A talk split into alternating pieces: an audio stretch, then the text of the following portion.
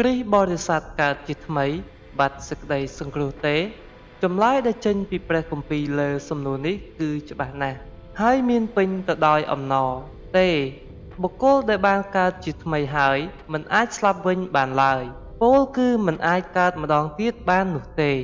ខ្ញុំនឹងលើកឡើង នៅផ្នត់គំនិតមួយចំនួន ដែលមានចេញពីព្រះគម្ពីរដោយផ្ដោតទៅលើខគម្ពីរ តាមដែលខ្ញុំអាចធ្វើទៅបាន ដោយមិនគ្រាន់តែផ្ដោតលើទេវវិជ្ជាប៉ុណ្ណោះឡើយគ្មានការបោះបង់ចោលជីវិតដែលយើងទទួលបាននៅពេលកើតជាថ្មី គឺជាជីវិតដ៏នៅអស់កលជានិច្ចឯទីបន្ទាល់នោះគឺថាព្រះបានប្រទានជីវិតអស់កលជានិច្ចមកយើង បានប្រទានជីវិតអស់កលជានិច្ច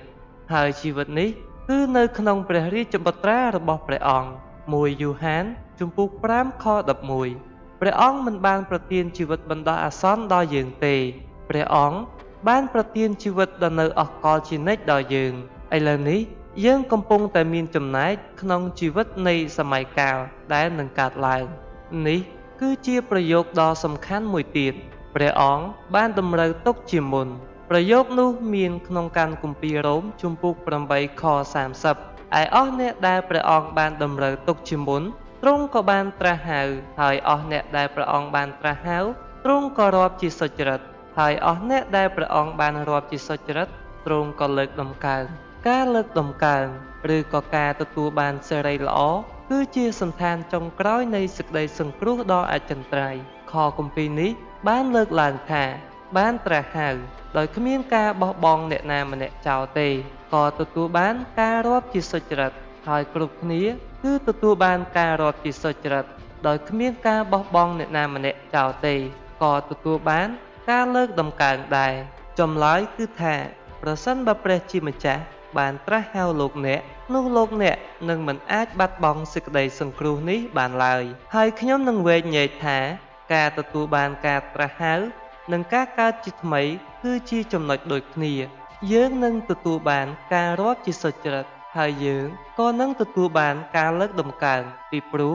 យើងបានទទួលការត្រាស់ហៅដែលនេះមានន័យថាយើងបានកើតជាថ្មី ការហៅឲ្យមានជីវិត ប្រភេទនៃការត្រាស់ហៅដែលសាវកពលកំពុងតែមានប្រសាសន៍ក្នុងកានគម្ពីររ៉ូមជំពូក8ខ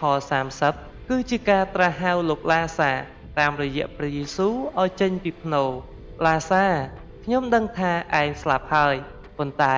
ចូលចេញមក សូមមើលកានគម្ពីរយូហានជំពូក11ខ43ការត្រាស់ហៅបង្កើតឲ្យមានជីវិត ហើយនោះឯងគឺជាអ្វីដែលបានកើតឡើង ចំពោះអ្នកដែលជាគ្រីស្ទបរិស័ទការត្រាស់ហៅដែលមានពេញដោយអធិបតេយ្យភាពរបស់ព្រះជាម្ចាស់បង្កើតឲ្យមានជីវិត នេះមានន័យថាមានសេចក្តីសន្យាជាមួយនឹងការត្រាស់ហៅនេះដែរខាងក្រោមនេះគឺជាខគម្ពីរមួយចំនួន ដែលបង្ហាញអំពីការតភ្ជាប់នេះ កាន់គម្ពីរមួយថេសាឡូនីកជំពូក5ខ23ដល់ខ24សូមព្រះនៃសេចក្តីសុខសាន្តញែកអ្នករាល់គ្នាជាបរិសុទ្ធទាំងស្រុងរហូតដល់ព្រះយេស៊ូវគ្រីស្ទជាព្រះអង្គម្ចាស់នៃយើងយាងមកព្រះដែលបានត្រាស់ហៅអ្នករាល់គ្នាទ្រង់ស្មោះត្រង់ហើយព្រះអង្គនឹងសម្រេចការនេះនៅក្នុងខនេះមានផ្នត់គំនិតដូចគ្នាប្រសិនបើព្រះជាម្ចាស់បានត្រាស់ហៅលោកអ្នកនោះព្រះអង្គក៏នឹងនៅជាព្រះដ៏ស្មោះត្រង់ដែរ ព្រះអង្គនឹងរក្សាលោកអ្នកឲ្យនៅរហូតដល់ថ្ងៃចុងក្រោយ ឬក៏ជាថ្មីម្ដងទៀតនៅក្នុងកានគម្ពីរ1កូរិនថូសជំពូក1ខ8ដល់ខ9ព្រះគ្រីស្ទនឹងតាំងអ្នករាល់គ្នាឲ្យខ្ជាប់ខ្ជួន រហូតដល់ចុងបញ្ចប់ ដើម្បីឲ្យអ្នករាល់គ្នាឥតកន្លែងបន្ទោសបាន នៅថ្ងៃរបស់ព្រះយេស៊ូវគ្រីស្ទជាព្រះអង្គម្ចាស់នៃយើង ព្រះទ្រង់មានព្រះハរតីស្មោះត្រង់ព្រះអង្គបានត្រាស់ហៅអ្នករាល់គ្នាមក ឲ្យមានសេចក្តីប្រកបជាមួយព្រះរាជបុត្រាព្រះអង្គគឺព្រះយេស៊ូវគ្រីស្ទជាព្រះអង្គម្ចាស់របស់យើងដូច្នេះឥឡូវលោកអ្នកអាចត្រឡប់បកក្រោយវិញហើយមើលអំពីមូលហេតុនៅក្នុងគម្ពីររ៉ូមជំពូក8ខ30ដែលថាហេតុអ្វីអស់អ្នកដែលទទួលបានការត្រាស់ហៅក៏នឹងទទួលបានការរាប់ជាសុចរិតហើយអស់អ្នកដែលទទួលបានការរាប់ជាសុចរិតក៏នឹងទទួលការលើកដំកើង ពីព្រោះព្រះជាម្ចាស់ជាព្រះដ៏ស្មោះត្រង់គ្មានអ្វីដើរដោយស្វ័យប្រវត្តិនោះទេ ការរក្សាទុកអស់អ្នកដែលព្រះអង្គបានគ្រងទុក មានមនុស្សជាច្រើនបានគិតថាសុវត្ថិភាពដ៏នៅអស់កលជានិច្ចប្រៀបដូចជាថ្នាំវាក់សាំងមួយ ពួកគេគិតថាកាលខ្ញុំមានអាយុ6ឆ្នាំខ្ញុំបានអធិស្ឋាន ហើយព្រះជាម្ចាស់ក៏បានចាក់ថ្នាំវាក់សាំងលើដៃរបស់ខ្ញុំដូច្នេះ ខ្ញុំនឹងមិនអាចមានជំងឺនៃការត្រូវបណ្ដាសាបានឡើយ វាមិនមែនជារបៀបនោះនោះទេផ្ទុយទៅវិញវាប្រៀបដូចជាការចូលទទួលពិធីព្យាបាលដោយចិត្តវិទ្យាអស់មួយជីវិត ជាមួយនឹងគ្រូពេទ្យដែលនិយាយថា អ្នកគឺជាអ្នកជំងឺរបស់ខ្ញុំអ្នកនឹងធ្វើនៅអ្វីដែលខ្ញុំប្រាប់ហើយខ្ញុំនឹងនាំអ្នកឲ្យដល់ទីបញ្ចប់ ល្អទាំងស្រុងនៅថ្ងៃចុងក្រោយ កាន់គម្ពីរយេរេមៀជំពូក32ខ40គឺជាខគម្ពីរដែលខ្ញុំចូលចិត្តយ៉ាងខ្លាំងតាក់ទងនឹងប្រធានបទនៃការរក្សាទុកយើងនឹងតាំងសេចក្តីសញ្ញានឹងគេ ជាសេចក្តីសញ្ញាដ៏ស្ថិតស្ថេរនៅអកលជានិច្ចថាយើងនឹងមិនបែរចេញពីគេឡើយគឺនឹងឲ្យគេបានសេចក្តីល្អវិញយើងនឹងដាក់សេចក្តីកោតខ្លាចដល់យើងក្នុងចិត្តគេ ប្រយោជន៍កុំឲ្យគេឃ្លាតចេញពីយើងដូច្នេះ ការតាំងសេចក្តីសញ្ញាដែលព្រះគ្រីស្ទបានទិញជាមួយនឹងព្រះលោហិតរបស់ទ្រង់គឺជាសេចក្តីសញ្ញានៃការរក្សាទុក វា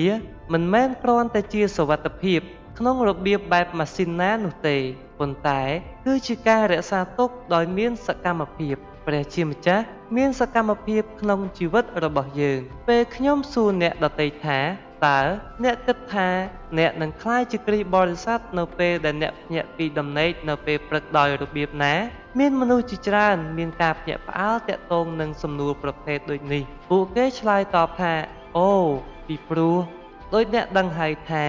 វាដូចជាការធ្វើជាមនុស្សអញ្ចឹងទេវាមិនមែនដូចជាការធ្វើជាមនុស្សទេ លោកអ្នកនឹងភ្ញាក់ពីដំណេកនៅថ្ងៃស្អែកជាគ្រីស្ទបរិស័ទ ពីព្រោះព្រះជាម្ចាស់ទ្រង់ស្មោះត្រង់ព្រះជាម្ចាស់នឹងដាស់លោកអ្នកពីដំណេកហើយនឹងដាក់នៅជំនឿរបស់ព្រះអង្គក្នុងលោកអ្នកព្រះអង្គរក្សាទុកដោយស្មោះត្រង់នេះគឺជាខគម្ពីរមួយចំនួន ដែលលើកឡើងអំពីភាពស្មោះត្រង់របស់ព្រះជាម្ចាស់ខ្ញុំជឿជាក់ថាព្រះអង្គដែលបានចាប់ផ្ដើមធ្វើការល្អក្នុងអ្នករាល់គ្នាទ្រង់នឹងធ្វើឲ្យការល្អនោះកាន់តែពេញខ្នាតឡើង រហូតដល់ថ្ងៃរបស់ព្រះយេស៊ូវគ្រីស្ទហ៊ីលីបជំពូក1ខ6មូលហេតុដែលសាវកពោលមានប្រសាសន៍បែបនោះគឺដោយសារភាពស្មោះត្រង់របស់ព្រះជាម្ចាស់មានការតាក់ទងគ្នាជាមួយនឹងការត្រាស់ហៅរបស់គាត់និងការកើតជាថ្មីរបស់គាត់ឬក៏កាន់គម្ពីរយូដាសជំពូក1ខ24រីឯព្រះអង្គ ដែលបានរក្សាអ្នករាល់គ្នាមិនឲ្យជំពប់ដួលខ្ញុំពិតជាមានអារម្មណ៍រំភើបយ៉ាងខ្លាំងដែលព្រះជាម្ចាស់បានរក្សាខ្ញុំទុកព្រះអង្គបានរក្សាខ្ញុំព្រះអង្គមិនអនុញ្ញាតឲ្យខ្ញុំជំពប់ដួលដែលការនោះនាំឲ្យមានការខូចព្រះនាមរបស់ព្រះអង្គហើយបំផ្លាញក្រុមជំនុំខ្ញុំមិនបានក្រឡេកមើលក្រោយវិញ ហើយបន្ទាប់មកវាស្មាសរសើរខ្លួនឯងថាឯងពិតជាមនុស្សល្អមែនទេប៉ុន្តែ ខ្ញុំលើកឡើងវិញថាអស្ចារ្យណាស់អស្ចារ្យណាស់គឺព្រះអង្គហើយដែលបានរក្សាខ្ញុំទុកយុទ្ធការនៃការធានារបស់យើង មកដល់ចំណុចនេះខ្ញុំគិតថា នៅសល់តែសំណួរកន្លឹះមួយទៀតទេ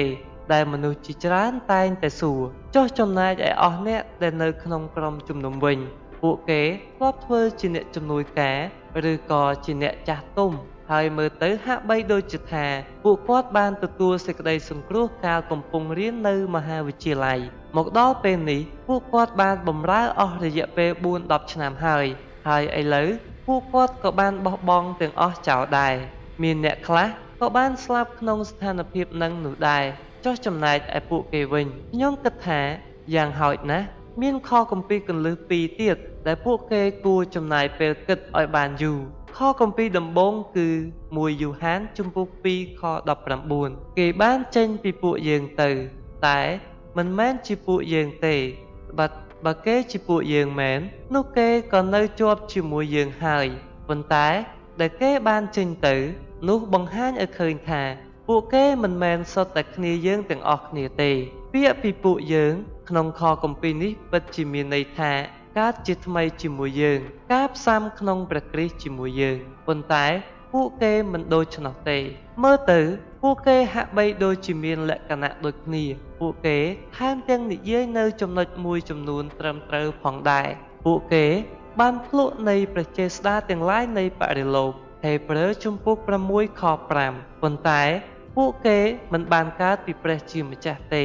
លើសពីនេះទៅទៀត កាន់គម្ពីរហេព្រើរជំពូក6គឺជាកន្លែងជំពប់ដ៏ធំមួយសម្រាប់អស់អ្នកដែលធ្លាប់ទទួលបទពិសោធន៍ខាងឯវិញ្ញាណ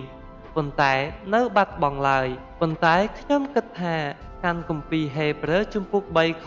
14គឺជាខគម្ពីរគន្លឹះក្នុងកាន់គម្ពីរនេះប្រសិនបើយើងកាន់ខ្ជាប់តាមចិត្តជឿជាក់ដែលយើងមានតាំងពីដំបូងរហូតដល់ចុងបំផុតមែននោះយើងពិតជាមានចំណែកជាមួយព្រះគ្រីស្ទហើយ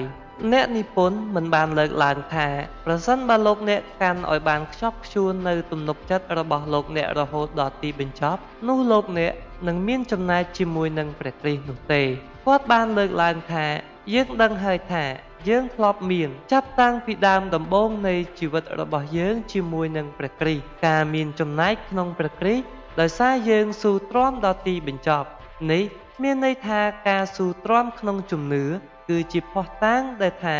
យើងមានចំណែកក្នុងព្រះគ្រីស្ទមែនហើយពេលយើងមិនមានការស៊ូទ្រាំដូចនោះនោះមានន័យថា